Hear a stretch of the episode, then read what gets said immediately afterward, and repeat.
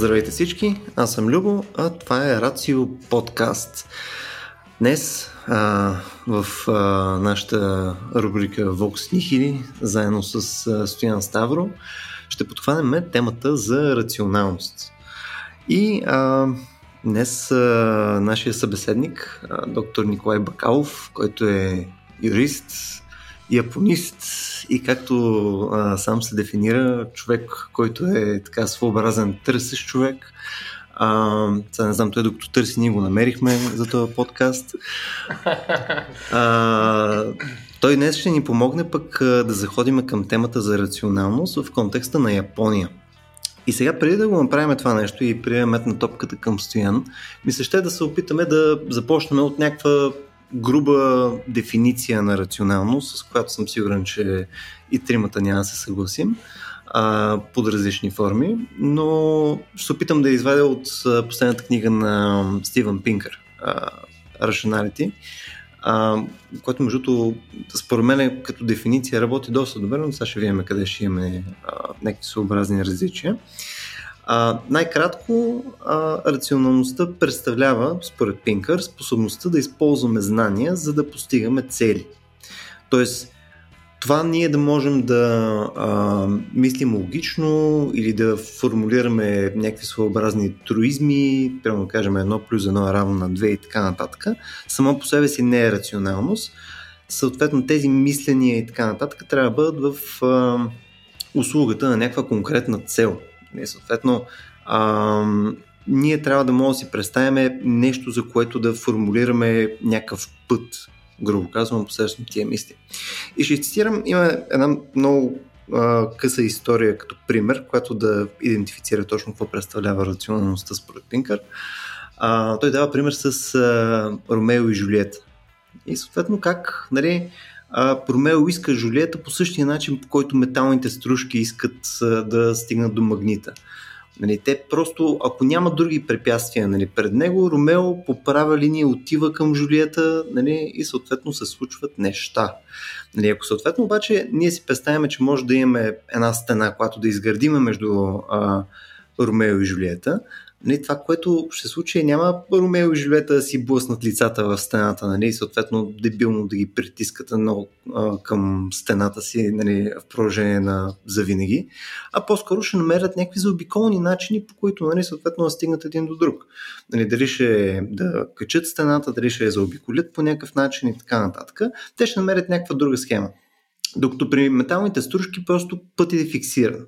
Нали, а, дали те ще стигнат до техния а, нали, а, край, в случая нали, магнита, нали, изцяло зависи от препятствията, които са помежду им. А, при Ромео и Жилета тия неща вече са модифицируеми до момента, в който те успеят да постигнат целта си. Тоест пътя, който нали, позволява те да стигнат нали, а, един до друг, винаги може да се модифицира. И съответно това е целта, за която говори Пинкър. Стояне, според тебе така ли работи рационалност? Ами, според мен е Ромео няма нищо общо с трушките. Ма айде, с това е поредната редукция, която а, някаква плеяда от автори се опитват да направят. Нали, че няма нищо общо. Ами това сравнение ще го прави. И той това описа, че не, не, само значи, желанието е, е също. А, е, абсолютно не е и желанието не е същото. Да. Аз, когато обичам жена си, да речем, не обичам като стружка. Нали, смисъл, определено има разлика, но нищо да е. Това е шега а, по-скоро защото не всяка такава метафора или всяко сравнение има някакви граници и това сме си го говорили много пъти. Е. А, но бих казал, че всъщност а, а, говорим за едно доста прагматично понятие за рационалност. А, аз ще допълня, че нашата цел тук е да говорим не толкова за рационалното, колкото за ирационалното, но няма как да говорим за ирационалното, преди да кажем нещо и за рационалното все пак, нали, от кумова срама, деца вика, макар че би било доста ирационално да говорим директно за ирационалното, без да се занимаваме с рационалното и аз би го предпочел, но все пак ти си водещия, така сложи темата, ще говорим за рационалното, пък и така се разбрахме.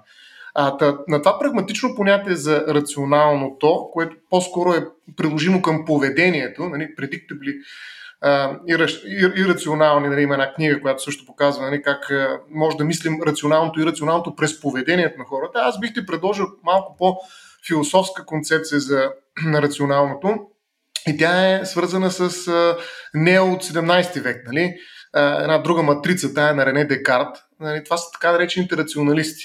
И те са скептици, нещо, което ти много харесваш, разбира се, но решават проблема с скептицизма, т.е. с това, че не вярват на, на сетивата и изобщо на това, което имат като знание, а, като търсят някакъв вътрешен закон, някакъв вътрешен, а, вътрешно основание, разумност. Тоест, за тях рационалното, рационализма означава, че всъщност човек, благодарение на своят интелект, на своят разум, може отвътре да схване истините за реалността, които са вътрешно присъщи за самата нея. Тоест, ние не можем да стигнем чрез сетивата си или по някакъв друг начин до истината за нещата, а единствено да ги възприемем чрез разума си.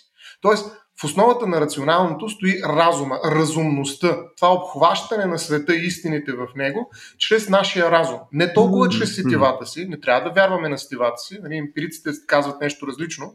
Напротив, ние трябва да не вярваме в сетивата си, но чрез тях ще стигнем до истината. Рационалистите казват, не, не, зарежете ги тези сетива и дайте да разберем нещо за света, като мислим за него, т.е.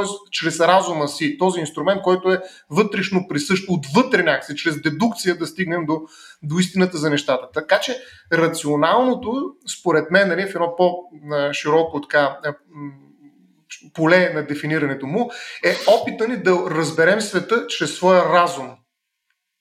Нали, тоест, на някакви правила, които са специфични за нашия разум. И, нали, тук идва и полето на логиката, разбира се, на някакви логически правила, които мозъка, разума ни, не мозъка, пак ще стане като стружките, нали, ние имаме разум, а не само мозък. Нали, рационалистите в това отношение са а, внимателни с думите и аз трябва да съм такъв.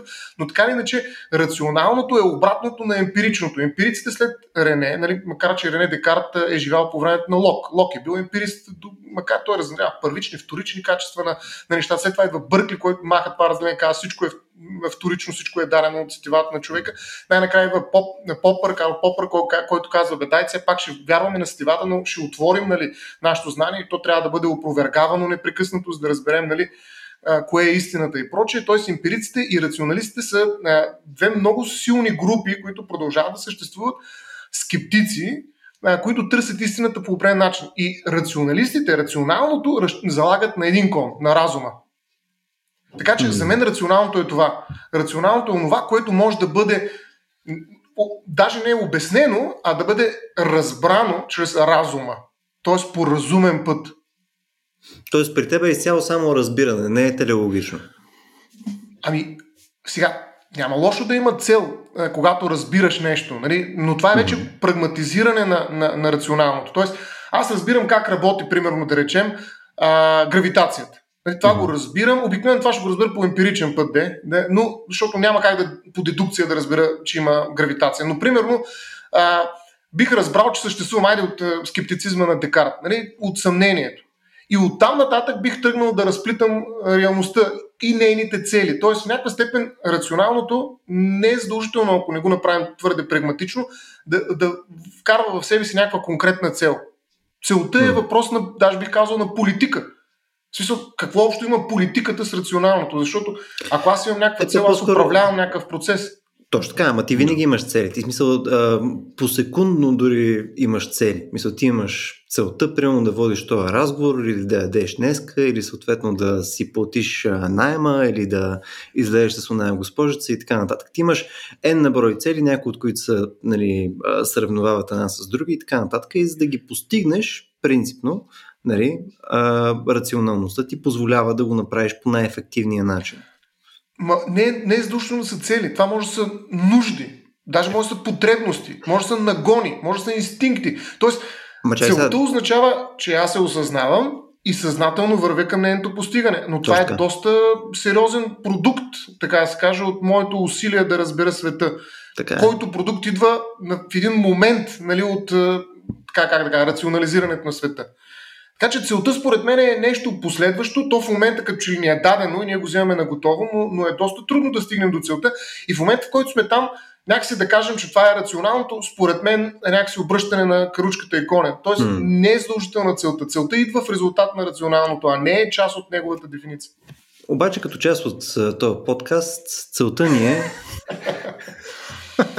да, да включим нашия гост все пак, нали? Защото да. Точно така. Да, да включим и Ники, който така го зарихме с 10 минути рационално и Рене Декарт и, и Стивен Пинкър. А, всъщност беше много интересно това, което казахте, но ако се опитам да си представя, т.е. че съм някакъв да речем един японец средностатистически, а, мисля, че аргум, аргумента на Любо а, ще ми звучи по-близко до а, моето възприятие. М- за източните, като подизточни, най-вече гео... следва да се разбират географски, не толкова м- Япония, Корея, Китай, а, този тип, а, тези държави. М- разсъжденията и а, човешката, как да се каже, на човешкото м- интелектуалната насоченост на човека е ориентирана практически.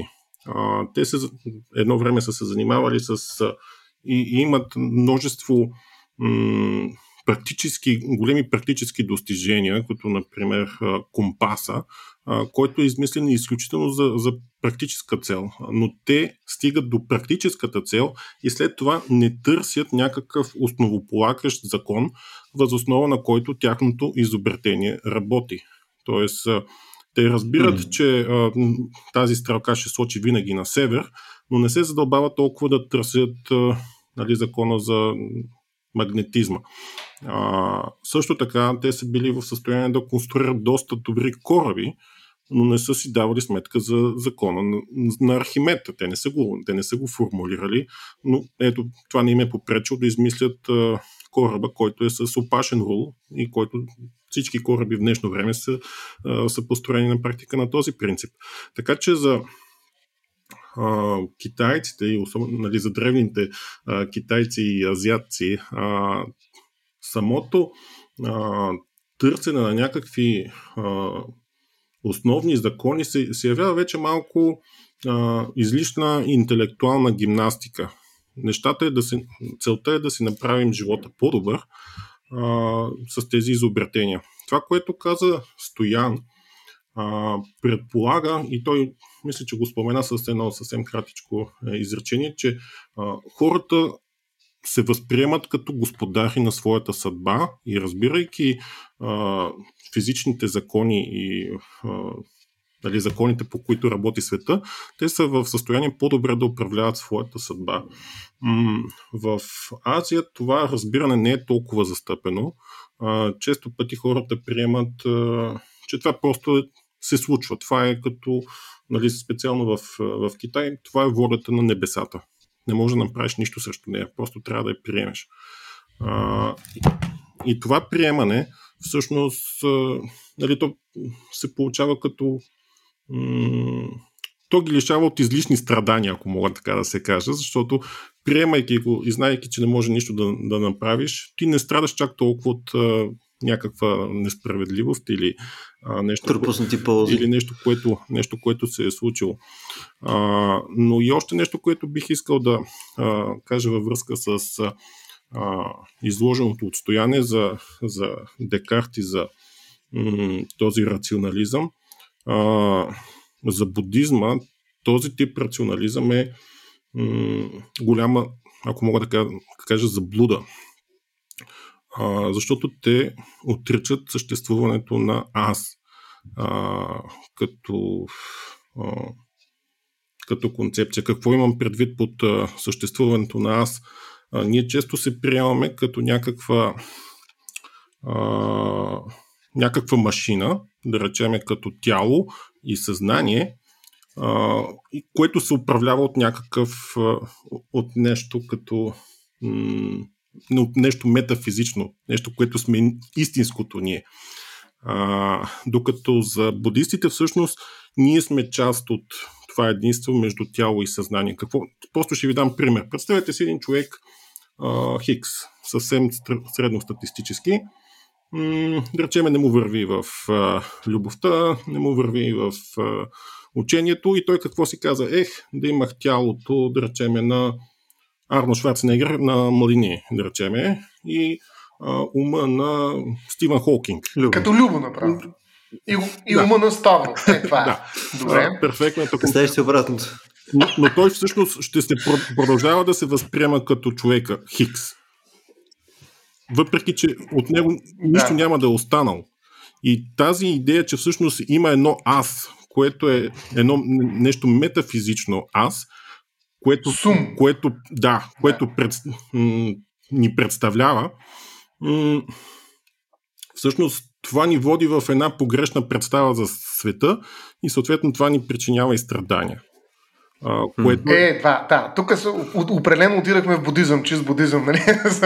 а, махни аза и няма да има страдане. А, ама точно заради това си мисля, че на рационалното трудно ще преживее нали, тази граница между Запада и Изтока, защото то е свързано с това откриване вътре, дълбоко в нас, някакси трансцендентно на разума, който ни конституира като точка универсална, през която ние можем да разберем абсолютните истини за света. Нали? Рационалното категорично предполага, че ние имаме разум, който е в състояние да разбере света.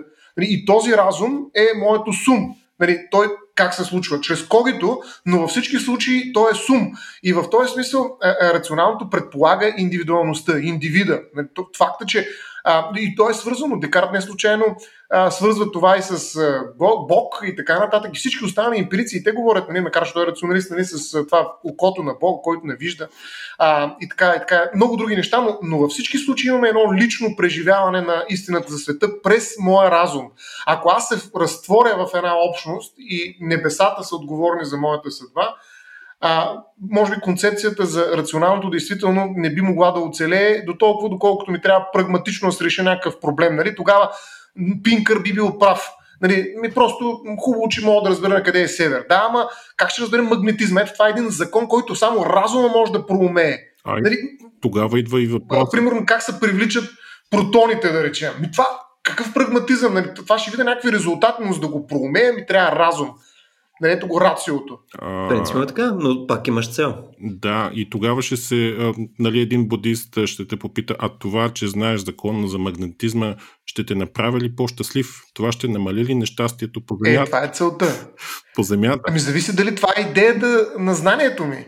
Нали, смисъл, а, аз мога да, да искам да знам нещата, за да съм още по-нещастен. Нали, знанието, който трупа, знание трупа така. Никой не е казал, че знанието носи щастие, не е обещавал такова нещо. И всъщност моят подход към разбирането на истината за света не е целенасочен, т.е. не искам да постигна някаква цел, да съм щастлив. Будизма според мен е греши в това, че хората искат да са щастливи.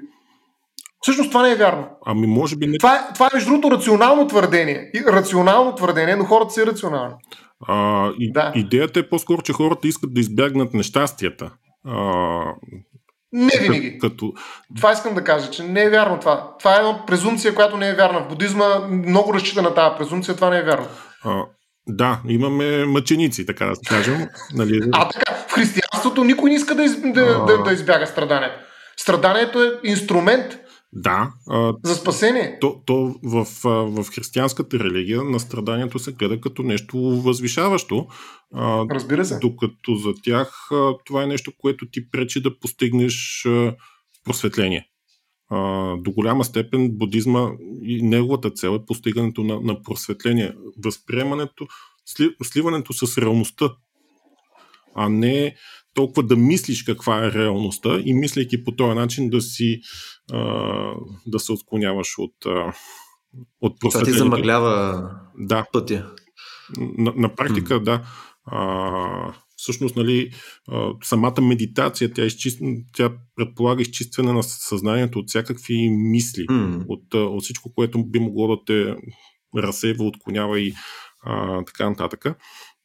И това е нали, практиката на, на будизма, просветление чрез, чрез медитация. А, и бих могъл да кажа, че а, западната концепция за рационалност тя е много насочена към външния свят, разбирането на външния свят, докато източните, а, източните философии и течения са насочени към индивида. Тоест, те са малко интроспективни, нали? А, подобряване на света чрез култивиране на по-добри хора. Хм. Ами. Източен утилитаризъм. за какво, а, може да си зададем въпроса каква е ползата от всички технологии и изобретения, ако тези технологии и изобретения се владеят от лоши хора. Mm-hmm. които нямат нищо против да ги използват, за да избиват се подобните си. А, това по-добър свят ли е от свят, в който може би не сме толкова технологично развити, но живееме в една хармония, взаимно разбирателство и, и уважение. Да, то въпросът е, че смисъл, нали, колкото и да твърдиме, че западният свят нали, използва рационалността, нали, за да постига някакви цели, които са външни, което съответно може да е морално обедняло и така нататък. Както виждаме, в момента живеем в един свят, който е на 100% продукт единствено само на тази форма на рационалност. Вследствие на нея имаме всичко от индустриалната революция до момента. Тоест, очевидно, очевидно нещо се е случило успешно, така че стигаме там колко милиарда в момента в света, за да бъдем толкова. Нали, имаме агрикултурата, която го позволява, нали, металопроизводството, което го позволява, нали, полупроводниците, които позволяват комуникация и опосредстване на тия индустрии и така нататък и така нататък. Така че има, има съответно първо някакво целеполагане, след това някакво постигане и някакво надграждане, което явно е свършило работа. Да, но а, и, няма едно нещо, което се нарича умереност. Извинявай се. В никакъв случай. В никакъв случай. То е. Мисля, че даже по никое време не, не го е имало и като, и като търсена цел. мисля, че тук ексцесията винаги е била а, на ниво в западния свят. Затова мен това, което ми е интересно, а, къде е момента, където си представяме, че а, фигурира рационалното в а, изтока? Смисъл, под каква форма все пак на, на, на, на какво ниво наричаме, че нещо е рационално там? Ако имаме тия разлики, които сега описахме, че съответно се цени повече вътрешното, че съответно подходът е по-различен, нали, а, да подобриш човека, отколкото да подобриш а, а, навън света и така нататък, къде е чрезвичайно там по-скоро, тук малко си мисля, че думата, да, да използваме думата рационално, може би не е най-точна. Там по-скоро се говори за мъдрост, а, отколкото за, за рационализъм. Като мъдрият човек е този, който а, разсъждава без да стига mm-hmm. до ексцеси. А, нали, той търси, така да се каже, средния път. А, нито в едната, нито в, в, в другата посока и се опитва да се... Мярата. Да, това, което ето, да речеме парадокс, логическия парадокс, всъщност то е логика, която е доведена отвъд мярата и се стига до, до абсурдни резултати. Това е нещо, което принципно е чуждо на източния начин на разсъждение, да, да засилваш някакъв аргумент, докато той а, доведе до, до абсурд. И а, пред тях това е. Това ирационално ли е според тях? Това е по Може да кажем, че не, това е, това е неправилно. Ще бъде незряло мислене. Не на Незряло. а на ученик. Mm-hmm. А, а тези понятия ние с теб си говорихме за, ти ги използва вече абсурда и парадокса. А, те, така да се каже, а, присъстват ли в културата на Япония? От кога? Как присъстват? А, защото наистина звучат много западно някакси, древногръцки. Ами да, рационализъм, нали, т.е. с латински корени самата дума и доколкото Япония специално не е имала контакт с с древен Рим под, никаква, под никаква форма. Това се случва, когато по време на ресторацията Мейджи Япония започва да догонва западните държави и като една гъба започва да попива западна наука и технологии. Но те си върват със своя понятиен апарат и японците е трябвало да този понятиен апарат да го преведат на, на японски язик и те са използвали съответно са конструирали много нови думи през в края на 19 век. И една от тях всъщност е и рациона... думата за рационалност и рационалност парадокс. Тези думи, които са свързани с логиката в японски язик са сравнително а, така, ново попълнение. А, не са... От кога? От края на 19 век, може би някъде 1870-80 години, а, когато е нали, най-интензивният период на попиване на западни идеи и концепции, тогава заедно с а, просто за да се вкара науката в Япония и да се преведе на японски язик, така че да могат да разберат колкото се може повече хора, тези понятия са, а, са нагодени.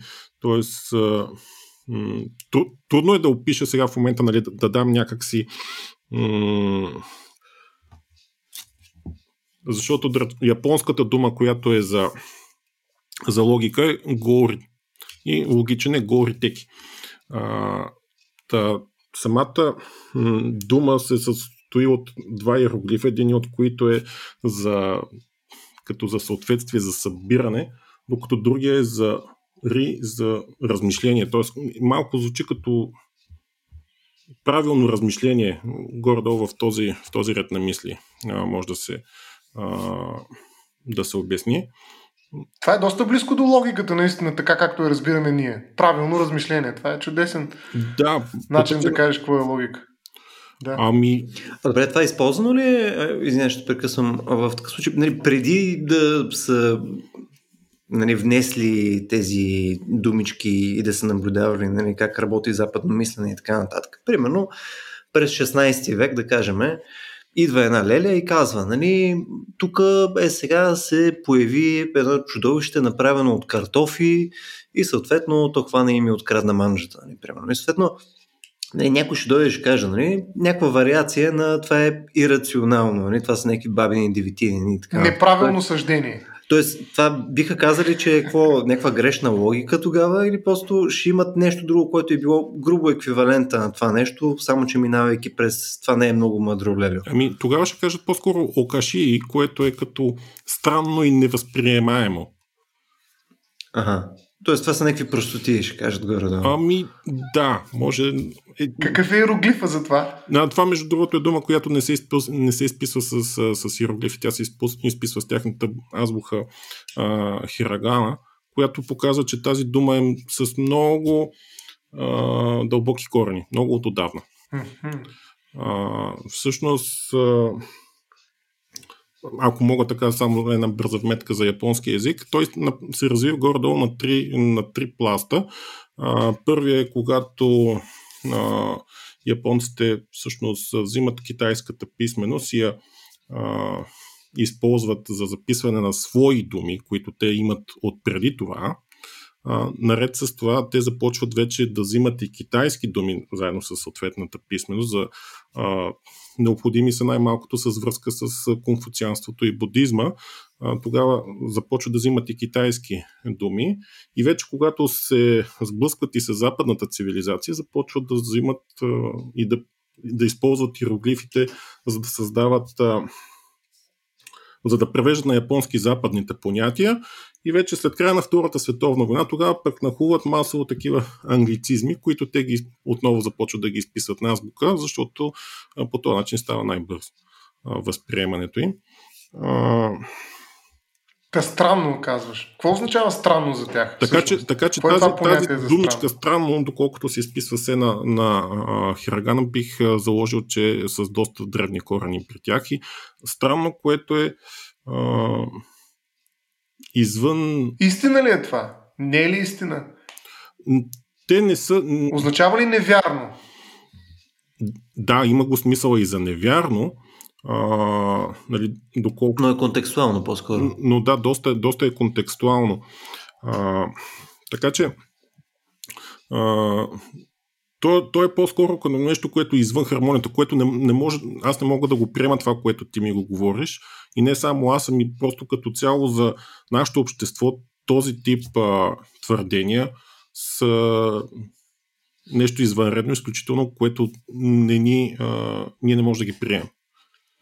Mm-hmm. Това означава ли, че всъщност абсурда, парадокса и рационалното всъщност е нехармоничното? Да. Може ли да търсим, нали, да, някакси архи думата, която би могла да обедини тези западни понятия и това да е хармонията. Като аз тук веднага се сещам за Ин и Ян, нали, тази хармония, която обединява неща, които си противоречат, т.е.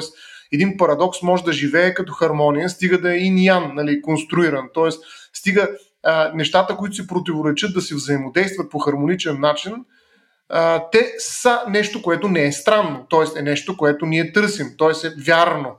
И в този смисъл аз го представям нали, нали, като голям лик, гледайки от запад на изток, нали, ама отдалече, че всъщност парадокса изглежда нещо нелогично, нещо лошо, така грубо казано, не мъдро, незряло и така нататък, само ако не е хармоничен. Това означава, че японците, ти ще кажеш дали съм прав, биха могли да открият хармония в редица ирационални неща, които правим ние и по този начин да сблъскат тези две понятия и да се окаже, че това, което на Запад е ирационално, може да бъде съвсем хармонично, т.е. Да. нещо напълно окей okay на, на, на изток. Да, да, да, да. А, смисъл, а, те не разглеждат нещата. Ето, нали, това, което м- е много яр, ярък пример, нулата. А, защото за европейската логика нулата представлява един парадокс. Имаш нещо, което е нищо. Това е, yeah. това, това е парадоксално а, от всякъде. Той, това е целият разговор за небитието, нали? Старата, Но, примерно. Как може да има нещо, което го няма, да. Кое, което да е нищо и не случайно нулата всъщност идва в западната цивилизация от изтока и прави възможна тази математика, която заляга в техническия прогрес, на който в последствие идва да завладява изток.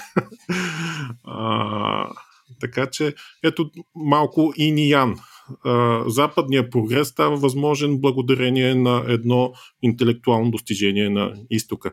Това е тази точица, която е бяла или черна в, нали, в иниян съответно, която е за която каза, че най-истинското ин и най-истинското ян. Нали, ако мога така да го представя, а, най-лошия провал е този, който когато си на върха. Най-истинската радост е тази, когато си а, на дъното, когато, на дъно. Си, когато си паднал. Тогава е, нещо съвсем мъничко може ти донесе най-истинската радост. А, и съответно а, и обратното. Най-лошия провал. А може ли да кажем тук? Да. Да, извинявай. Не, просто го... Исках само да те питам. Да, дали може да кажем в такъв случай за един ето много актуален и в България на скоро спор, нали, за пола, че си мъж и жена. Японците биха ли казали, че си едновременно мъж и едновременно жена и ин и ян, нали, защото знаем, че това са мъжко и женско начало. Тоест, имат ли проблем с джендъра, така грубо казано, защото той изглежда малко Не. ирационален в един бинарен подход към пола? Да, ня, нямат а, при тях а, м- такъв дебат не, не съм чувал да се води, или поне не е станал някакъв част от мейнстрима. А, Ама могат ли си сменят пола? Так, така свободно не е, нали? Но а, има. Сега, сега това вече трябва да го проверя, но мисля, че има в. А, и в историята е имало такива мъже, където са били малко и като жени. А, тоест. А... Гейш не, не, гейшата всъщност това е, това е човек, на, човек на изкуството. Нали, той си изписва с такива идеята на гейшата, че... Тоест може да е мъж, така ли? Може да е Ян. не, нали, те, те, те, те, са като цяло жени, но м- и това, което иска да кажа е, че тяхната концепция тогава за пола не е била толкова а, строга, бинарна. Ако не си мъж, значи си жена, няма какво друго да си. А, и, има ли се от, изключение от тази, а, от тази идея? То всъщност и а, мисля, че в а, западния свят, някак си вече с напредъка на технологиите, нещ... все по-трудно става да казваме на нещата, че са така, ако не си жена, значи си мъж. А, да речем. Не, аз това понякога се наричам не Стояна, Стоин. Нали? Това е ин и ян. Да, нали? Мога съм и стоин, мога съм и стоян. Що не? Нали? Това е някаква хармония, която постигам в себе си. С направо стоян Бибиан. Бибиин. Точно така. Точно така. Добре, а, ако трябва все пак се върнем нали, към темата за ирационалното нали, в Япония, а, нали, тъй като моите познания по история там са доста, доста ограничени и то обикновено някъде около, някъде около там Втората световна война, където са ми били някакви много повърхностни интереси. Но това, което ми е интересно е всъщност а, нали, предвид, че рационалността е някакъв такъв ключов инструмент за, нали, за разрешаване на проблеми, а по какъв начин те все пак са подхождали към ам, към решаване на някакви такива държавни казуси и така нататък, предвид, че са го нямали това като концепция. Мисъл, как, как изобщо им е структурирано управлението при тях по някакъв начин, така че да взимат рационални решения, грубо казвам. Защото нали, повечето а, повечето управленчески модели нали, в правителства и прочее се опитват да оптимизират за това да се вземе най-доброто рационално решение на база на информацията, която има вътре с максимално много хора, които да вземат обосновани решения и така нататък и така нататък. Това по същия начин ли го има като механизми, примерно в а, Япония, или те си имат някакво собствено нещо и, и, и идея как а, да го навигират? Ами, това малко оставам с впечатление, че говориш за утилитаризъм, нали, като а, как да кажа, като държавна политика, т.е. да създадем щастие за а, възможно най-голям а, брой хора. М- при тях е по-скоро нали, пак това, което а, посочих е да, да търсим някаква умерена златна а, среда, като а, това се изразява и в следното. Да не търсиме противоречие с държавата.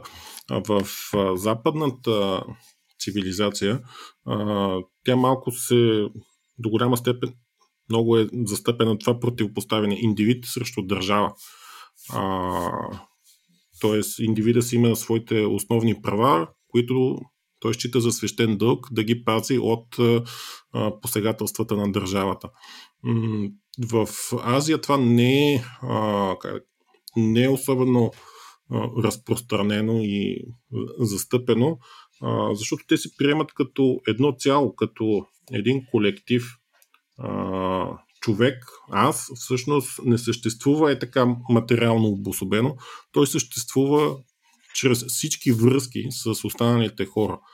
А, той е не толкова една материална единица, колкото едно ядро. Мрежа. Да, ядро, в смисъл мрежа и той е в средата на тази мрежа от обществени а, отношения.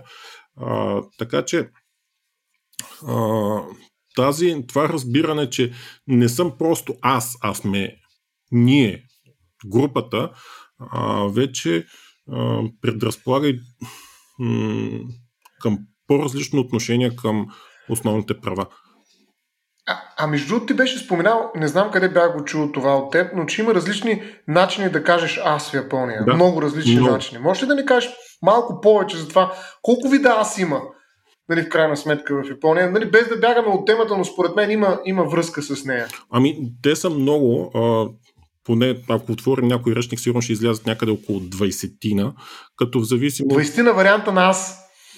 Да. да. А, а нямат аз. Много интересно. Те хора нямат аз, обаче имат 20 начина да го кажат, нали аз. А, да. да. Това е уникално. Да. Това не е мъдро, според мен. Малко са се изхвърлили. Няма мяра. 20 варианта да кажеш аз. Това Като, не е... Ами, това показва разнообразието на обществените отношения. А, всъщност, основната трудност, да речеме, в, в японски язик не е толкова да научиш думите и граматиката, а да се научиш да ги използваш в правилната ситуация. А, това, е, това е което е много трудно за а, освояване. То всичко е контекстуално пак. Много е контекстуално. А, аз на моите, а, на моите студенти обичам да им давам, да им давам като тази м- то като една история, този а, физик Ричард Файнман, а, един от най-известните Любимец на Любо. Така ли? Не знаех. А, и той в един момент от своята научна кариера е бил гост-изследовател в университета в Киото. И като е а, бил там, е решил да научи японски, за да взаимодейства по-добре с, с своите колеги. И в, в един момент а, стига до тъй нареченото кейго. Това е, уважит... това е език, който се използва в такива вече по-официални ситуации и отразява позицията на говорещия и на неговия събеседник. А, типичен пример е комуникацията продавач-клиент. А, продавачът следва да използва за себе си по-така а, скромни, принизяващи го изрази и да използва по а, така величаещи изрази към, към клиента. Те в случая не са равнопоставена позиция. И а, това нещо също се, се случва и в съответната иерархия, нали, когато е по-възрастния е в по-висока позиция, отколкото а, по-младия човек. И а, да речеме. Може ли да дадеш пример точно за това как да използвам различни видове аз? Много ми е любопитно.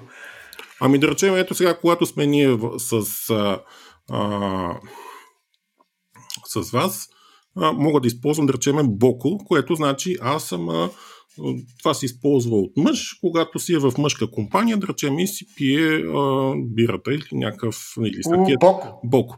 Да речем, когато е някаква неутрална ситуация, а, вече тогава ще използвам а, латаши, нали, като за неутрално. Или пък вече да речем, когато е за по-официално, когато говоря с шефа си, ще използвам латакоши. А, кога, защото нали, а, вече си давам сметка, че той ми е висшестоящата зависимост от ситуацията. С... Принизяваш се. Да. В зависимост mm, от да. ситуацията, в която говорим, а, ще използвам и различно аз. Mm, тук стояне ти може да ме викаш сенпай. Ами... пък сенсей. сенсей, между другото, значи човек, който е дошъл преди тебе, най-вече на този свят. Нали? Защото нали, това е един от, как да кажа, ценностните стълбове в, в Азия е на старшинството. Като те го разглеждат така, в началото на всичко са били небесата. Вече от тях произлиза всичко нататък. И те са най-великото и най-ценното. Всичко, което идва от тях, вече колкото е по-ново, вече става по-малко ценно. Така че човека, който е... Става по-гадно. Да, предците са по-ценни от нас самите днес. И този, който ми е, да речем, е по-възрастен, съответно той е по-висок, отколкото аз съм в момента и аз му дължа съответното уважение и респект. А... Ама това не е ли ирационално понякога, в крайна сметка? Ако този човек е изперкал тотално, нали, като Любо, да речем, какъв респект? Ами... В смисъл, да върна пак темата, защото нали, това е ето едно правило, защото рационализма, рационалното може да означава и това, което приема в един Веберов прочит на рационалното. Рационално е това, което се подчинява на опрени права и той говори за рационализация. Правото е типичен пример за рационално управление, да речем, на базата на някакви закони, ясни правила, които се прилагат. Ето ти едно правило. Когато той е дошъл преди мене, нали, значи той е някакси по-виш, това означава ли, че е по-прав, нали, в това, което каже и трябва да го слушам. Това не е ли някога ирационално, в крайна сметка? Ами, може и да е ирационално, но е редно.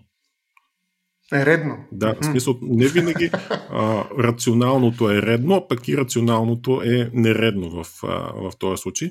И чисто а, нали, като емпирично, а, сякаш човек, ако слуша възрастните хора, а, по-често пъти може би ще вземе по-правилно решение, отколкото ако не ги слуша.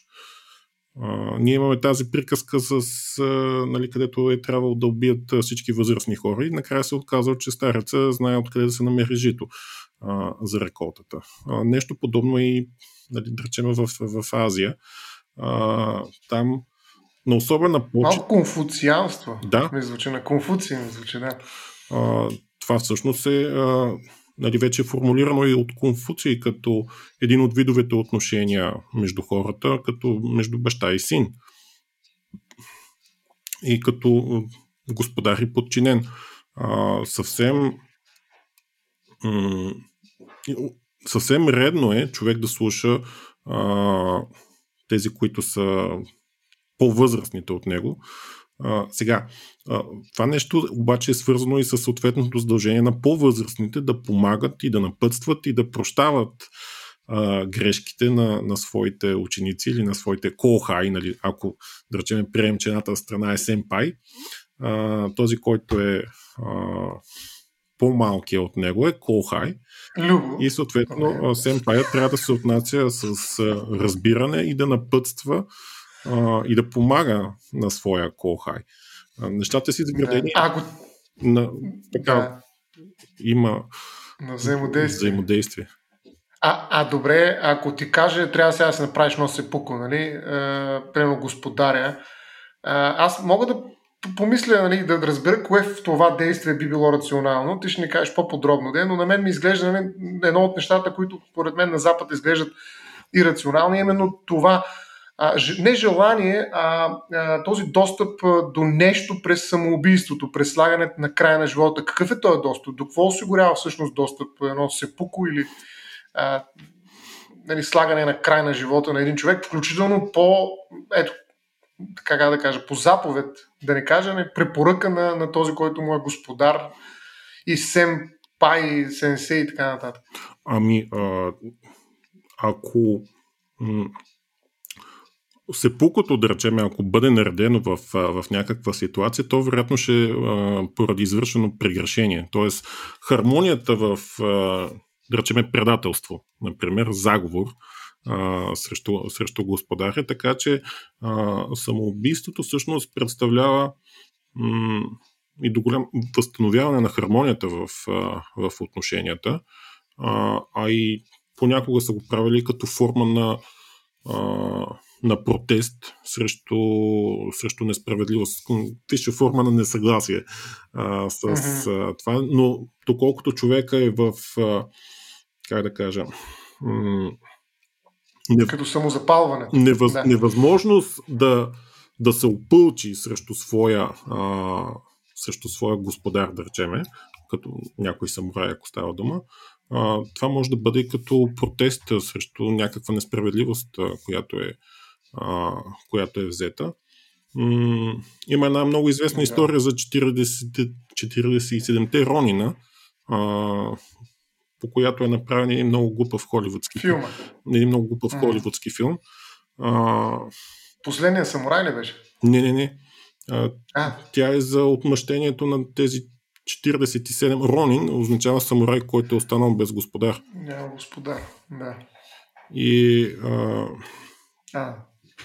Та всъщност техният господар е бил принуден да си направи, нали, да се самоубие, за това, че е вдигнал меч и е замахнал срещу един церемониал майстор, така да се каже, в, в двореца. И за такова нещо такава, такова нарушение на хармонията в, в отношенията са му казали, че трябва да предприеме нали, правилното решение, което е да се, да се самоубие и неговите подчинени, които след това остават без господари, без имение и съответно и без доходи, считат, че той е бил м- провокиран и че а, несправедливостта в случая, че другата страна не е била накарана да си направи а, харакири, нали, сепуко, а, а само техния господар. А, и затова те се заклеват да, да се отмъстат и в крайна сметка успяват да си реализират а, а, плана. И тази случка се дава като а, пример за, за отдаденост и пример за поддържание. След това е използвана и за промиване на мозъци, така да се каже. да, защото е доста, според мен, ирационално. Защото ако искаш да решиш един проблем, да, Сталин си го е казал, няма, човек няма проблем. Ама въпреки това някакси има по-рационални начини да решиш конфликта, примерно с един церемониал майстор, нали, от това да се самоубиеш. Мен ми изглежда ирационално това решение да решиш проблема, като се направиш се пуко. Не знам за Любов.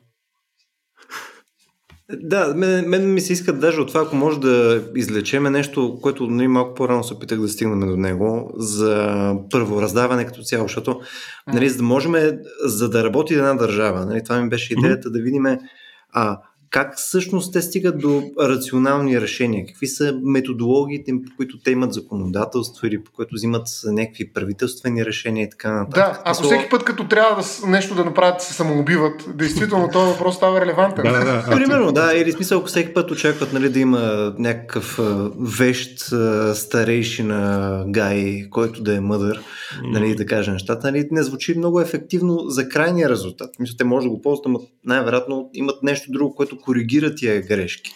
А, правото в, в Япония е една много интересна тема. А, всъщност в съвременния му вид отново е продукт на тази а, ускорена модернизация от края на 19 век, когато те го взимат, но те го взим, взимат от западните държави, но те го взимат с идеята ето сега ще ви покажем, че сме като вас. Защото по това време на Япония са били наложени неравноправни договори, съгласно които тя, Япон, японски съд не е можел да съди, да речем, американски граждани. Американците са им казали, вие нямате закони, вие нямате а, изградени, изградена съдебна система, т.е. наш а, гражданин в Япония не може да разчита да получи правосъдие. Докато за нас това е правото на, а, да, да, на справедлив процес е едно от най-важните. А, така че а, в случай на извършено престъпление от американски гражданин, американски съд ще разгледа неговия случай, дори това mm-hmm. да се е случило на японска територия и да е пострадал някакъв японец. и японците, разбира се, приемат това като обида национална и веднага започват да работят по въпроса. А, не са се самоубили. Добре, не, това е хубаво. като, като приемат западни, като казват, ето, взимаме западните закони и изграждат, да речеме, за 10 години, приемат някъде около 10 кодекса, което е голямо постижение, бих казал. ето, има и заявяват на, на западните държави, ето искате право, имаме право, искате съдилища, имаме съдилища. Тези неравноправни а, нали, договори ги а, прекратяваме. Но това е, нали, за което говорих, тъй нареченото Татемай. Това е фасадата. Вече прилагането на тези закони е съвсем друга работа. А, и тълкуването им.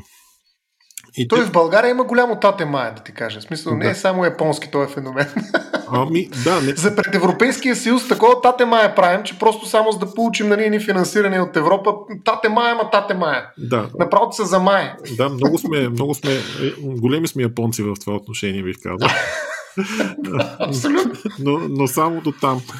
И всъщност тълкуването на законите продължава да се извършва възоснова на техните ценности, като една от основните търсенето на хармония, търсенето на златния средния път, на златната среда. А, това, което много ми прави впечатление, да речеме, в а, казусите, свързани с а, ПТП и щети. А, почти никога няма ситуация, в която съдът да каже а, виновен за ПТП-то е само участник А, той дължи а, да заплати нали, всички щети по автомобила на участник Б. Винаги там измислят по, какъв, по някакъв начин, че Б също се причинява а, пътно-транспортното происшествие и щетите трябва да се раздадат, да речеме 70 на 30. Едната за другата страна. А, винаги гледат нещата да ги а, разпределят. Да, да постигнат някаква хармония, коя, хармония, която те си виждат. Нали? Това е трудно. Еми да, виж, ако приемем, че това не са отделни индивиди, ами са в една общност, нормално е нито един от тях да не е 100% виновен, така да скаже, и да не е 100% причина за определен резултат. Защото нали, ние някакси разчитаме на това да посочим кой е отговорен в Европа, на факта, че в нас има едно сум, което да. дреме, нали, когито, когито само и като го фанем, у затвора когито.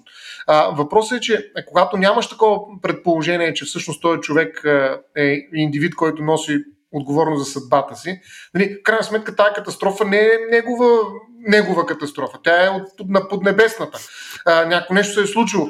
И, и от тази гледна точка, а, действително, според мен, аз го разбирам така, че всъщност няма как ти да си единствената причина за каквото и да е нещо, което да се случи, камо ли тогава, когато то е такова, че изисква някакво наказание да бъде разпределено. Тоест, винаги, както разпределяме аза между много хора, така разпределяме и отговорността между тези хора. Така че, мен това ми звучи доста логично, т.е. рационално в техния контекст, където хармонията замества до някъде концепцията за рационално. Защото мен ми се струва, че точно до това стигаме в крайна сметка, до това а, откриване на, на онова нещо, което можем да кажем, че е толкова важно за изтока, колкото рационалността за Запада, това е хармонията. Така, така го виждам и това, което ми казваш, съвсем make sense, както се казва, а, ами... по отношение на, на правораздаването при ПТП. Ето, а, Стоян като, като юрист знае колко е трудно да се определи какво са това преки и непосредствени вреди, които подлежат на обещетяване.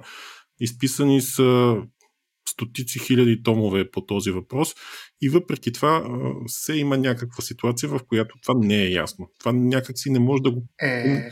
на, на нашата рационална мисъл. Това е правната методология. Според мен имам няколко понятия. Едното е причина, другото е вина, има още други, които са абсолютно магични. В смисъл, това, колкото и юристи да го говорят, колкото и... Най- най-интересно, че се случват на практика и двете понятия. Има хора, които са виновни и хора, които се смятат за причина, но според мен това е огромната магия на правото. Тези две понятия са абсолютна магия за мен. А, магията на, магията на правото. Магията е на правото е всъщност това е зоната, в която рационалността спира да действа. И тогава вече търсиме нещо друго. В Япония, да речем, търсят хармонията в България или в западния свят, вече търсят, имат някаква идея за справедливост, която ако трябва да я дефинират, пак няма много да, да дефинират, защото и тя не подлежи на рационалните им обяснения. Супер! Аз тук ще те питам веднага. А, ние, примерно, имаме едно такова рационално право. Без вина няма отговорност. Нали? Принципно, има много изключения.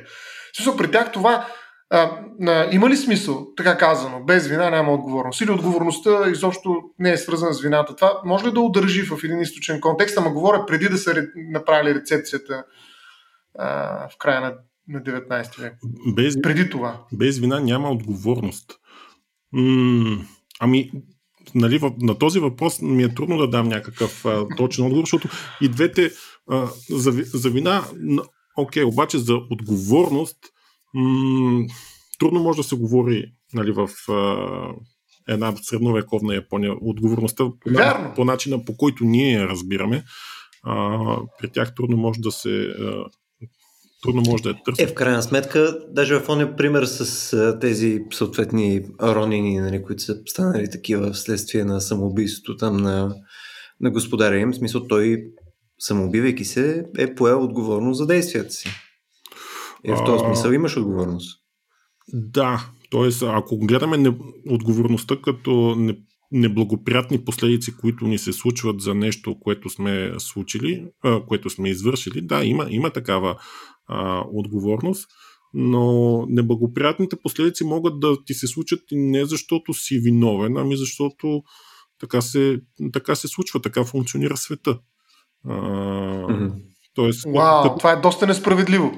Нали, от западна гледна точка. От, от западна да. гледна точка това е огромна несправедливост, а, но да речем, справедливо ли е да те навали дъжд и да ти измокри костюм? Е, това не зависи от тебе, нали? Да. Е, същото е. Но справедливо ли е да, да, да, не, да не те вкарат в затвора, ако си виновен, или пък да те вкарат, въпреки че си невинен? А. Ето просто не ползваме същия май а, такъв а, лексиков а, набор. Нали, смисъл не използваме справедливо, нали, за да те припикае куче или не използваме справедливо там, където има някаква преценка на някакъв друг агент. Нали, да. Ако дойде един човек да ме напикае, ми не е много справедливо да ме напикае. Нали? зависи кой, зависи кой. Все пак има някой, който си е доста да, добре да зависи от намерението. Тук отново се връщаме до това възприятие в света, където той е създаден от отделни индивиди някакси, които си а, взаимодействат срещу това, където те представляват някаква единна група. А, и често пъти, когато човек живее в такъв а, колективизъм, му се случва да претърпи някаква несправедливост. А, понякога в името на общото благо, нали, за, да се, за да оцелее групата, понякога някой трябва да, а, да се жертва, а, което нали, за нас... Има ли в този контекст антиваксари в Япония? Сигурно това са западни влияния, нали ще кажеш? Да. Нали, по, има. По, поне, а, предполагам, че има такива хора, както да речем в Япония има и комунисти, а, нали, защото все пак с 120 милиона население, така че да. антиваксъри са сила, но в никакъв случай не, не е такава доминираща сила, както са, се превръщат вече в а, останалия свят. А, 120 милиона? Чай, че отнеми няколко секунди, докато го осмисля това нещо. 120 милиона ли са на това острова? Те намаляват, няма страшно ли? Ние, ние, намаляват. ние намаляваме по-бързо от тях. А... Е, да. нали, вече а, преди казах, че горе от цялата България, колкото половин Токио. А, сега вече мисля, че сме по-малко от, от цяла България, по-малко от половин Токио. А, като, като население. А този колективизъм... Това е колкото пет пъти Полша, бе, хора, за какво говорим? Еми, си много, е. А този колективизъм, Ники, който казваш ти, всъщност означава ли, че всъщност хармонията е концепция, която обслужва общността? Тоест, аз не мога да получа индивидуална хармония, така не мога да се хармонизирам вътрешно с нали, някаква йога за сметка на всички останали, а хармонията е така нещо споделено, нещо, което е общо, което ние заедно, в което ние заедно присъстваме и съответно тази хармония може да оправдае всякакви дисбаланси в мен, защото нали, на ниво индивид тази хармония не, не значи нищо и тя не е да. някаква легитимна цел. Тоест аз не мога да оправдая собствената си хармония, да речем правата, а, за сметка на общата хармония. Да. Тоест тук имаме някакси колективно понятие за хармония, не вътрешна хармония. Нали? Защото да. това също е свързано някъде с изтока. Нали, така, аз оставам една скала и се хармонизирам нали, самостоятелно. Не, не, не. А, не става дума за тази хармония, която човек постига медитирайки, а става дума за това, което се случва в, в групата, в, в колектива и това най-вече а, как да кажа, това е изключителна ценност в, в японското общество. Човек, който не се вписва в колектива, колкото и да е способен, колкото и да е интелигентен, просто му е спука на работата. А, как, умението да се вписваш а, или в, а, в колектива е изключително важно. Това е много. Трудно мога да го преувелича колко е важно това умение. А, и също така е важно умението да разбираш, а, когато, да разбираш от намеци. Нали, нещо, което нали, за а, много от западни а, хора от западния свят е странно и считат, че азиатите са дволични, защото никога не казват а, точно какво мислят. Те всъщност го изразяват, не го казват, но го изразяват по един завуалиран начин, защото, именно с идеята да не обидят събеседника. А, колкото и да е нали, на пръв поглед парадоксално, а, те считат, че ако ти кажат нещата право коме в очи, значи ти си толкова тъп и безнадежден, че не може да разбереш, когато ти се говори нали, нормално. Затова те често пъти от уважение към събеседника нещата ги загатват, така че той да се сети за какво става дума, без да му ги кажат а, открито, и, открито и директно. И, а, и... ами ето тук е една ситуация, в която можеш да носиш отговорност, ако не разбереш какво ти казват. Нали? На практика след това... Това е изключително объркващо за хората от западната цивилизация, особено от американците или да речеме холандците, които много държат на директния изказ, да ти кажат нещата директно. Mm-hmm. А, в изтока това се приема за голяма грубост и проява на лошо възпитание. А, нали, ето, пак именно с цел запазване на хармонията, те, те се опитват да се говорят хармонично един помежду друг, за да за да запазят едни добри отношения помежду си. Да, аз продължавам да, да, да изпитвам трудност в а, именно а, разбирам какво може би искат да кажат под хармония, но, но тази хармония има много висока цена. И ето това, за което питаше Любо, каква е целта на хармонията, в крайна сметка, след като цената, която аз плащам за хармонията, може да е живота ми с едно сепуко.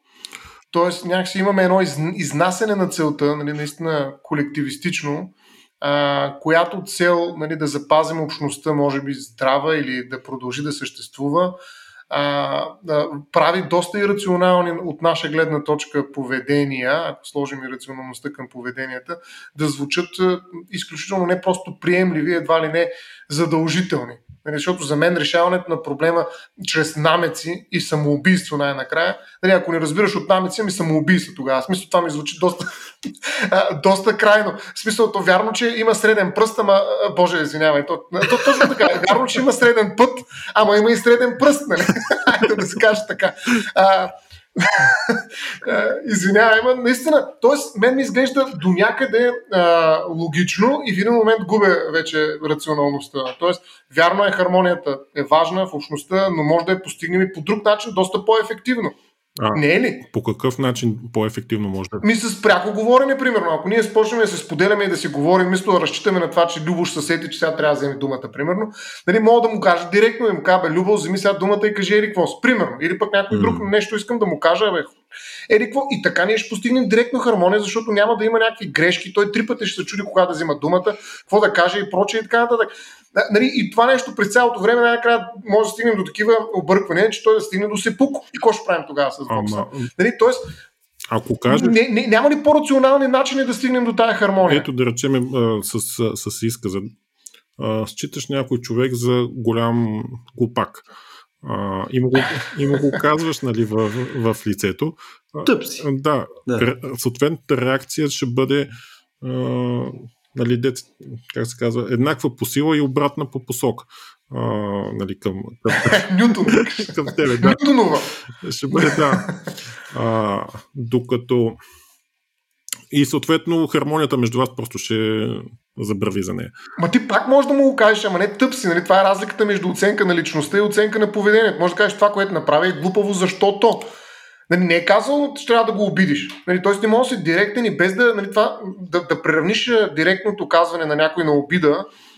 Нали, според мен е ирационално, това не е вярно. А, докато, да, но м- свалянето на картите по този начин а, премахва всякаква възможност за тълкуване на твоите думи в а, твоя полза, разбираш ли? А, Тоест искаш да не вземеш позиция. Тоест в някаква степен тук внимаваш какво ще кажеш, за да не, за да не станеш отговорен за това, което казваш, ако е въпреки мярата. Ами, да, до, до известна степен е така. Т.е. когато ти си изказваш по-завуалирано, човека всъщност разбира ти какво имаш предвид, но не се чувства толкова засегнат, защото твоите думи обективно те не са засягащи за него, изказвайки се по този завуалиран начин. Еми, значи наистина са интриганти тези японци. Ами... Защото в крайна сметка не го правят за да стигне до хармония нещата, нали? ами го правят за да не стане нали, те да са виновни за това, че има дисхармония. Да, речем. Е, и да, да, да запазят хармонията.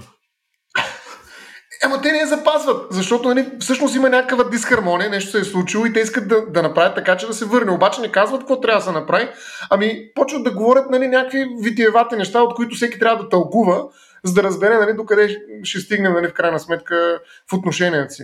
Да. Тоест това за мен ми изглежда ирационално това. Дори с, с оглед нали, да постигнем хармония. Окей, приемам тяхната цел, че те трябва да постигнат хармония. И, или да, нали, макар, че може би не е нужно. или да я запазят, Но приемам. да речем. Или да я запазят, точно така. Да я запазят. Има някой, който прави някакво нещо, което е отвъд мярата, не е хармонично. И ние му казваме, бе, човек, оправи се, върни се обратно в хармонията. Обаче не му казваме как да го направим, но намекваме, нали, че той да се сети, Да. ама той няма да се сети А, и така нататък и тя хармонията още повече страда. Ако е човек, който има, така да се каже, нормална социална зрялост и е от тяхното общество, техния колектив, ще се сети. Човек от западната Да. цивилизация няма да се сети а, и, и, тогава ще има, и тогава ще има проблем. Но човек, който от техния колектив, от тяхната цивилизация, ще се сети за какво става дума. Знае как да играе тая игра.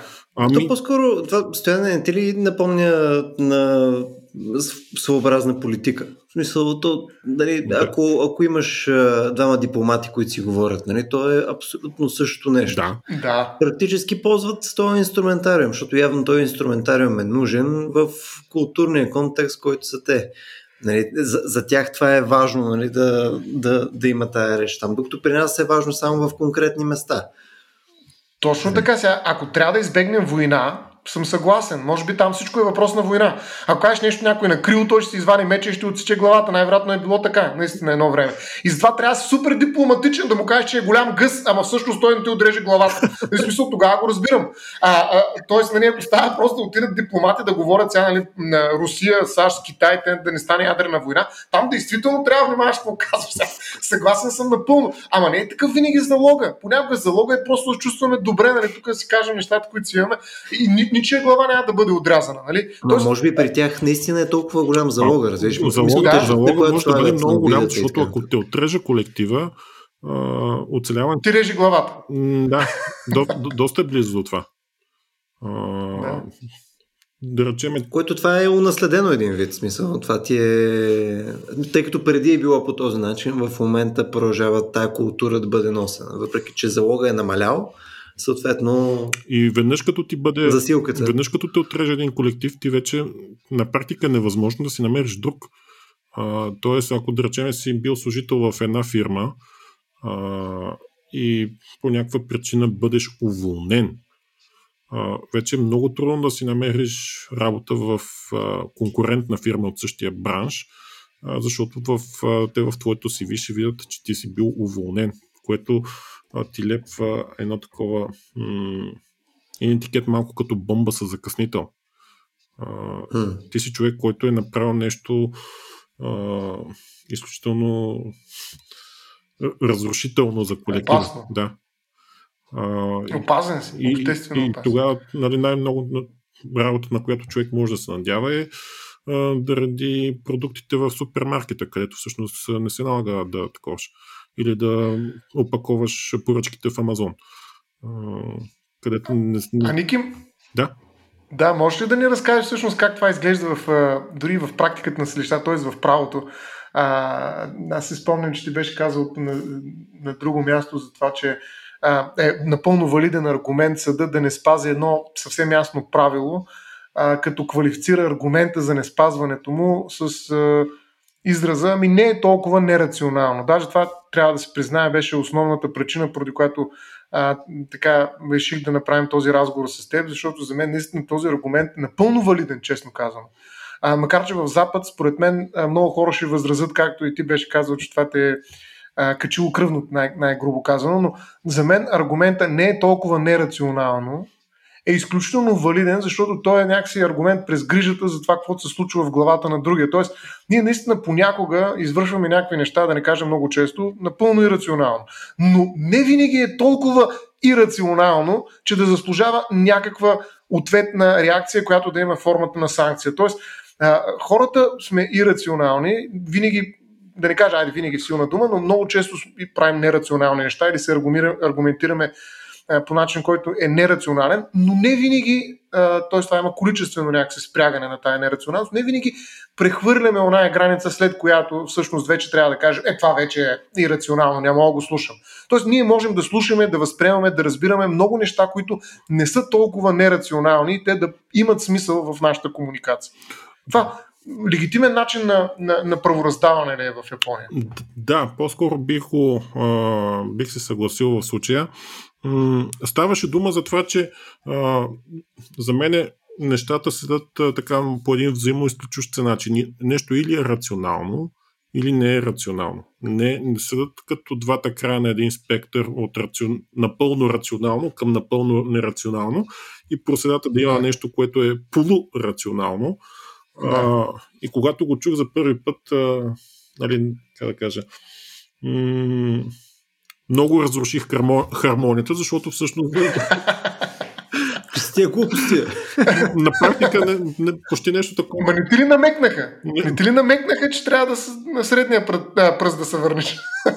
Ами всъщност, нали, този, който беше а, така, председателя на семинар, нали, научния ми ръководител, тя изключително дипломатично успя да завърти нещата, така че... А, така. Ами той, да, има, има и нещо от този род, но всъщност и, има нещо такова, но всъщност нещата са по-сложни, нали, от това. А, така. А, нали, защото ставаше дума на... Много големи философи са те японци, браво на тях. А, нали, за някакво решение, където нали, аргумента на тази страна не е съвсем нерационален и аз просто казах това за мен звучи като малко бременна.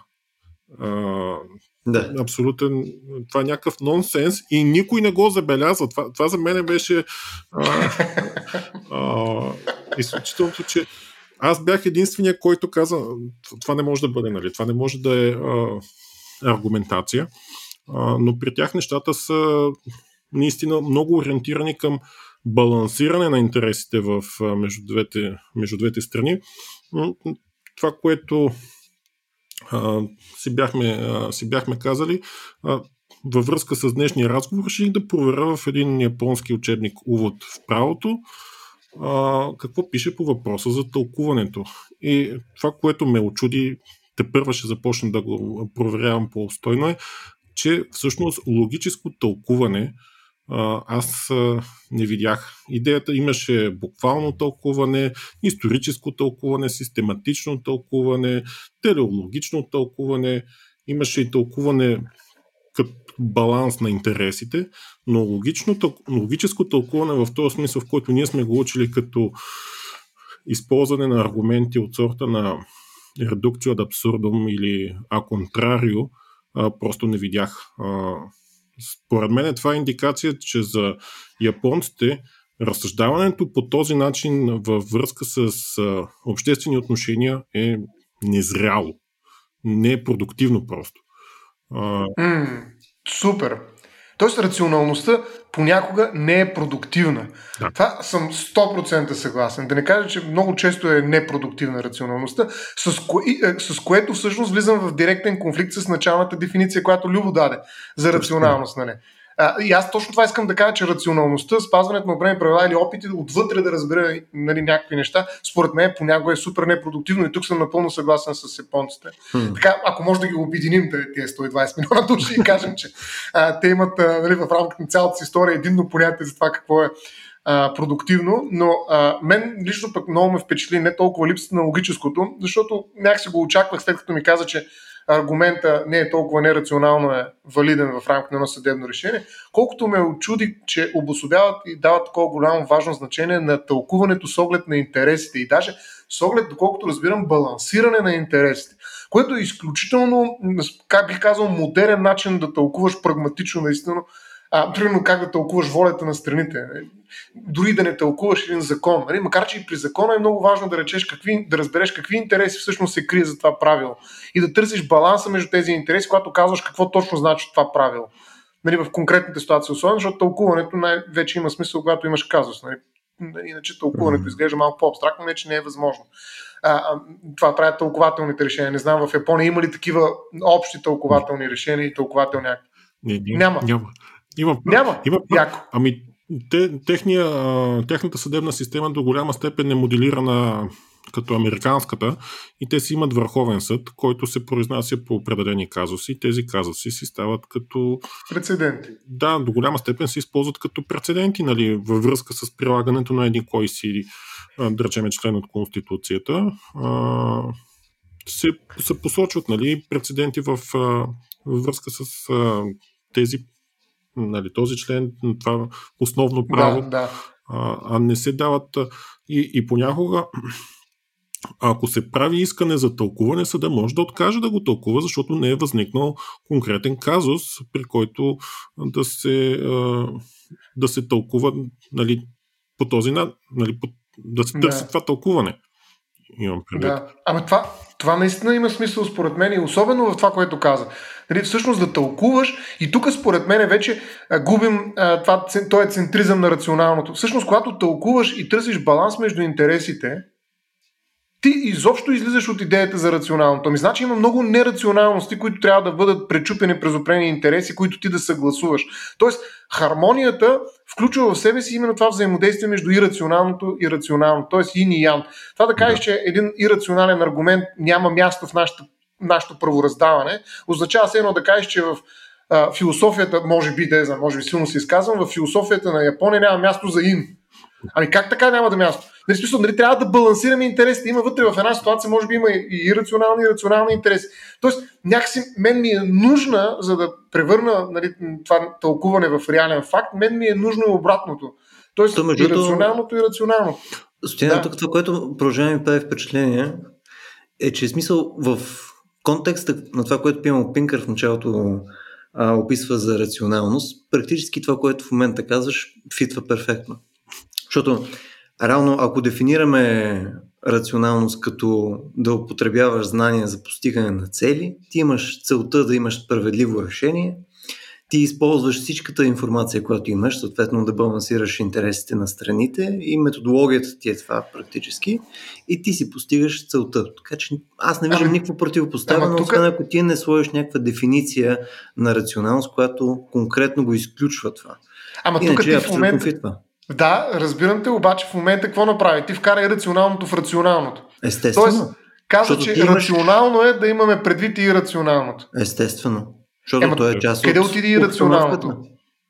Как къде отиде и рационално? Ами всъщност, че не остана място за него, като това е все едно да кажеш в, в, в мрака има място и за светлината, ама няма ден.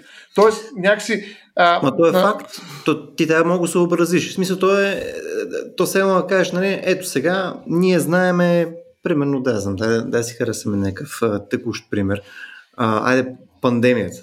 Нали, да кажем, хубаво, ти си, примерно, а, човека, който трябва да се справи в момента с пандемията, ти си шефа на, на, на всички здравни служби и така нататък, ти съответно трябва да вземеш предвид нали, как работи вируса, неща и така нататък. Обаче, ако не вземеш също предвид и ирационалната част от обществото, на нали, което мисля, че примерно рептили пускат вируса от а, вулкани и така нататък, е weird shit, нали, ти няма да имаш пълна картинка за какъв е проблема, който решаваш.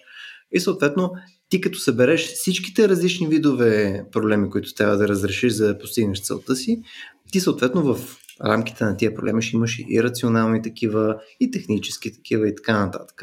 И ти заедно трябва на база на твоите знания и инструментите, които ще си а, набереш, да постигнеш целта си. А, само да се присъединя към това, което каза Любо. А, не знам дали следите новините, но днеска а, се е провело, нали, в неделя се е провело заседание на съда в Австралия във връзка с, mm. с казуса за Новак Джокович. И един от мотивите, с които те потвърждават и им отхвърлят жалбата, е, че той представлява опасност за общественото здраве, защото ще стане а, някакъв символ на антиваксърщината и ще насърчи много австралийци да не се вакцинират. И това е, един, това е причината, поради която този министр на миграционните въпроси е приел, че той съществува опасност за общественото здраве, ако той остане там. И ето по същия начин как се търси на практика хармонията, търси се обществения интерес и в случая той наделява над а, личния а, с, с, с, този, с този аргумент. Не е с логически аргумент, в разпоредбата пише това, има ли го, няма ли го, ами аргументът е... Викаш, викаш не е толкова нерационално, нали? А, да. да го накажем. Не е толкова нерационално. Те Австралия са близо до Япония, така че. Но, а, Направо. Близо, да речеме колкото може би... Е, половин, половин кълбо, да. Да, колкото да. България е близка до Южна Африка, да речем. Е. е, там е, е, там е. Да, някъде. Чакай само да отговоря аз на, на Любо, обаче, защото тук има много важно нещо, което според мен е много... Чакай си изпукам кокошата първо. Изпукай, изпукай. А, преди да ги изпукам. А, значи, а, съгласен съм, че рационалното може да работи с ирационалното. Тоест, това са така наречените рационализации а, определено може да рационализираш всичко, което е ирационално и да го направиш нали, в част от една игра за балансиране на интереси в някаква предвидима карта. А, нали, точно това предвидимо и рационално, нали, тая книга се занимава основно с това. Нали, как да предвидим и рационално, така че нали, ние рационално да го, рационално да го управляваме. А, това обаче е точно западния начин, според мен. И аз дори да казвам, че нали, през това тълкуване през интереса изтока се опитва да намери баланс между двете, аз го казвам не като нали, битка, в която рационалното побеждава и рационалното като го предвижда, а като взаимодействие, в което двете остават автономни. Тоест понятието за рационалност не обхваща понятието за ирационалност. Защото това, което казва нали, тая твоя дефиниция, не твоя, на която ти я цитираш, всъщност казва, че рационалното е достатъчно. Тоест, то е водещ, то е първо. Нали, ще вкараме и рационалното, но то ще е просто един от многото параметри вътре в изчислението, което ние правим рационално. Всъщност, според мен, обаче, изтока е малко по-различен. Той казва, това не е хармония, това не е хармонично. Нали, хармонията е когато оставим това взаимодействие да се случва при равенство на силите. Нали, в този знак за ин и ян, Нямаме едното, което да е черно и вътре една малка, ай обратно, бяло, да речем, че е рационално, една малка точка чернич, което е един от параметрите, предвидимо и рационално. Няма такова нещо. Те си взаимодействат така, че нали, на практика са едно към едно. Нали, беше много хубаво това, което каза в предварителния разговор Ники за непробиваемия щит и копието, което да. прибуя всичко. Какво ще се случи, като се сблъскат? Ето това е, според мен, хармоничното взаимодействие между рационалното и рационалното. Когато рационалното а, се изправя пред нещо, което не управлява, а ирационално се изправя срещу нещо, което не разбира. Нали, тогава нали, ние имаме някаква хармония, която може да се случи и наистина може да търсим, да видим тя постижима ли е в някакъв конкретен казус, вместо да градим някакви вавилонски кули на рационалността, в които нали, рационалното просто слага на някакви места е, и рационалности, които подрежда. Нали. Тоест, за мен нали, това, което ти даде като дефиниция, прави точно този а, така кажа, хак на, на, на хармонията. Той буквално прави невъзможна хармония, защото казва, ето, рационалното е господар, дайте му колко цифри там е ирационалното и той ще ви каже нали, как да си постигнете целите. Това е супер западно човек. До толкова западно, че направо не мога го понасям. А добре, тук не мислиш ли, че основната разлика идва от целта? Защото а, аз, аз пък не мога да съглася, че в крайна сметка имаш тази битка на рационално и ирационално точно в този случай, когато говорим в първо раздаване, а по-скоро разлика в крайния ефект, който търсим. Мисъл конкретно в целта. Еми, и съответно, да. а, нали, ако, ако, ако да кажем в изтока се приеме, че се, целта трябва да е този баланс. Целта е някаква форма на баланс, докато при нас примерно приеме, че целта е справедливост, нали, отново, каквото и да наричаме справедливост, но приемаме, че и, това е истината целта. да възтържествува. Точно така, възтържествува е чудесна дума също. А, идеята ми е, че и в а, тия две цели са просто различни цели, обаче постигането им е винаги посредством някаква форма на рационалност, а не, а не борба между рационално и нерационално, защото а, ти в крайна сметка искаш най-ефективно да постигнеш тази цел, а единственият начин, по който знаем да постигаме нали, такива цели е не като мятаме боб нали, или кокали, а съответно като използваме най-добрите ни а, инструменти и познания, така че да постигнем тия цели. Ама според мен идеята за правораздаване, както виждаш, нали, е създала доста тате маята в Япония, т.е. явно е несвойствена за, за японците. Т.е. това те да си направят, да си вземат от някъде N на брой кодекси, всъщност е станало, за да не са, нали, все пак да имат, да са васали. Тоест, а, за тях правораздаването определено е внесено. Тоест, те имат mm. някакво друго отношение към концепция за това как да постигнем хармония. Тоест, а, не знам дали е имало съдилища и какво точно представляват съдилищата. Може би е имало съдии, убеден съм, нали, така предполагам, но не и съдилища, може би в, в Япония, в древна Япония. Първо, да? Първо. Но искам да кажа, че да. Правораздаването е било като част от административната дейност на речеме, областния управител, ако мога така да се измеря. Да. Местния феодал, освен събирането на данъците, е имал и допълнителната задача Той да решава спорове. Но да, не да, като отделен, а, отделен орган, съд, който да се занимава само с това никакъв случай и да, е, да. и да е специално обучен за тази дейност. Да. да, точно това искам да кажа на Любо, че всъщност а, целта, нали, мисленето през някаква конкретна цел, която ти мога да постигнеш в качеството си на индивид, е западен феномен. Докато mm. а, това, което си мисля, че ни казва Ники, е, че всъщност хармонията там се постига без такъв и, а, агент, който да правораздава. Нали, хармонията се постига като решенията някак се преразпределя в рамката на тая мрежа от хора, които си взаимодействат и постигат, нали, така да се каже, локално множество взаимодействия, балансиращи общността като цяло. Тоест, хармонията не е продукт на някакво правораздаване. Няма една съдебна власт, която отговаря за хармонията, за разлика от съдебната власт, която може би западните общества отговарят за задачата справедливостта. Да, тя нека се постига от всички. И когато се постига от всички, тогава тая цел а, не се размахва като знаме на рационалността. Тоест, тогава рационалността не е водещата стихия в общество, общността. Нали, няма такова нещо, един рационалист, нали, седнал върховен съдя и ето сега ще подреди нещата. Няма такова нещо. Тогава някакси рационалността се смирява малко и, и, и си, нали, някакси падат и рогата, нали, за да може в един момент тези две неща, и рационалното и рационалното, локално да си взаимодействат в множество точки, постигащи нали, като един общ ефект някаква хармония, която обаче никой не знае на кого се дължи.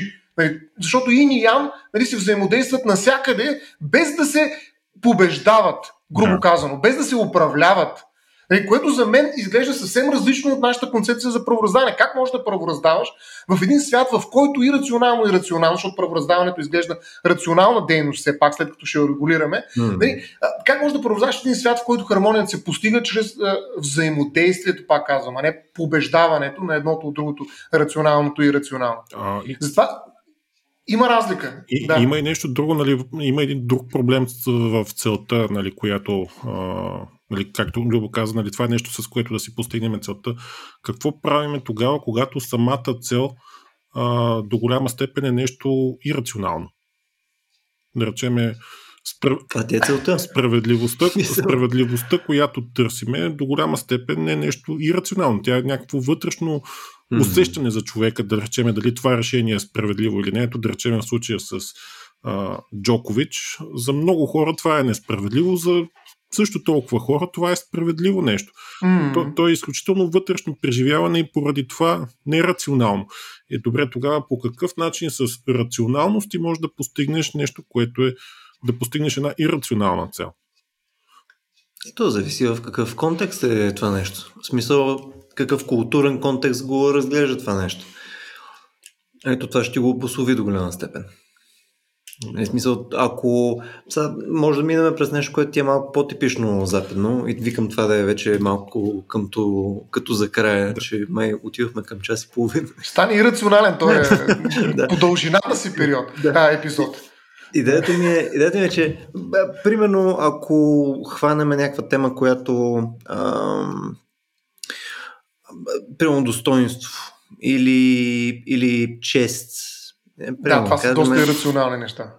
Да, а, и съответно тия неща са, а, примерно, честа, нали, рицарска чест или whatever, така нататък, нали, то е нещо, което нали, има някаква логика в конкретен отрязък от, нали, от държави, нали, в конкретно време и така нататък. И то е много ясно какво иска да каже автора, нали, като а. казва, нали, тук моята чест бива накърнена и така нататък. По същото време, ако отидеш в някакво общество, където нали, не са ти толкова а, базирани на чест, нали, въпреки че то е едно от по-често срещаните неща в целия свят, нали, като цяло почти всеки племена, неща и така нататък работят доста активно с чест като инструмент. А, нали, ако, ако някъде това не съществува като понятие и като а, механизъм, нали, то реално, каквото и да казваш на база на него е нали, безсмислено. Нали. А, тоест, то е ирационално и в двете случаи, нали, то е субективно нещо и в двете случаи, само че на едното място върши работа, защото вече е контекстуалното нещо, нали, което ще свърши работа, докато на другото място е сета, смисъл, честно. Добре, но а, сякаш остава все пак открит въпроса, този рационален анализ, по какъв начин го прилагаш върху нещо, което по своята същност е нерационално. Тоест, по какъв начин рационалният анализ на нерационалното нещо, ще ти доведе някакви понятия и ще те приближи към постигането на целта. Е, това е голямата заблуда на Запада, според мен. Да, харесвам беше стояне като такова, нали, като един малък демон ъгъла. Нали. А, заблудата на Запада. на капитализма. Чакай да вкараме и капитализма. да. Рационалният капитализъм. Ами според мен, момчета, в смисъл, рационалният изход е, че ние днес да няма, да, няма да достигнем до отговора на всичките тия въпроси за щастие. А поне се надявам да не се опитваме. А, не знам, в смисъл тук за мен това е доста любопитно, защото нали, аз, аз не съм пътувал в Япония, мисъл, бил съм в Китай примерно някакво количество пъти и така нататък. Не би казал, че имам кой знае какви а, адекватни наблюдения за цялостна култура, а, бит, потребности и така нататък. Но най-вероятно наистина има някаква съществена разлика между начина по който ние мислиме за а, за справедливост и за начина по който подхождаме към целите си, или пък за рационалност и така нататък. Не знам, може Стоян наистина да е прав в това, което казва, въпреки че ще споря с него завинаги. А, звучи ми като нещо, което има логика, принципно, че нали, опитва се да има някакво а, съпоставяне на, на рационално и рационално звучи ми като да е нещо, което може наистина по този начин да работи. Особено в контекста на някакъв колективизъм. Но, Но от хомине Ставро не е прав. Да, да, да. Това по дефолт всички слушатели трябва да са наясно, че нали, тръгваме с презумцията, че Ставро е не само, че не прав, а даже не е трябвало да казва колко е неправ. Си Да, предлагам да с това да поприключим днескашния ни разговор. А, Ники, благодаря, че Беше се присъедини към нас. И нямаме търпение с теб да запишем и следващия ни епизод, който сме а, подхванали като тема, който за сега няма да го издаваме. А живот и здраве някъде къмто февруари, евентуално март, ще имаме още една тема заедно с теб. Чудесно. А, освен това, евентуално да благодарим и на нашите слушатели, които изслушаха час и половина от разговорите ни за нашите ирационални разговори за рационалност и всичко останало в Япония.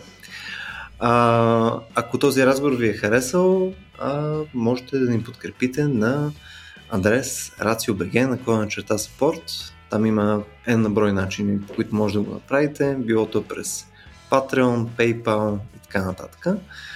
А, едно напомняне, за нас винаги е доста полезно да им връщате обратна връзка за епизодите ни, както за тези, които сме ги записали до момента, така и за а, потенциално нови теми, които биха ви били интересни. Това може да го направите както през а, Facebook страницата ни, RACIO.BG, така и през нашата а, Discord а, платформа. Съответно, ако сте наш Patreon а, Съпортър, можете да имате достъп до Discord, където също да ни подавате питанки, да ни провокирате, да мятате въпроси към Стоян Ставро и сходни. И не на последно място, в нашия а, нюзлетър всеки месец също питаме а, теми свързани с а, нали, бъдещи подкасти, обратна връзка за текущи подкасти и така нататък. Така че, ако имате желание, бъдете ангажирани с а, нашето съдържание на идея повече, връщате ни обратна връзка, това за нас винаги е доста, доста полезно. Ами мисля, че това беше всичко от нас. Благодаря, че ни слушахте и до следващия път.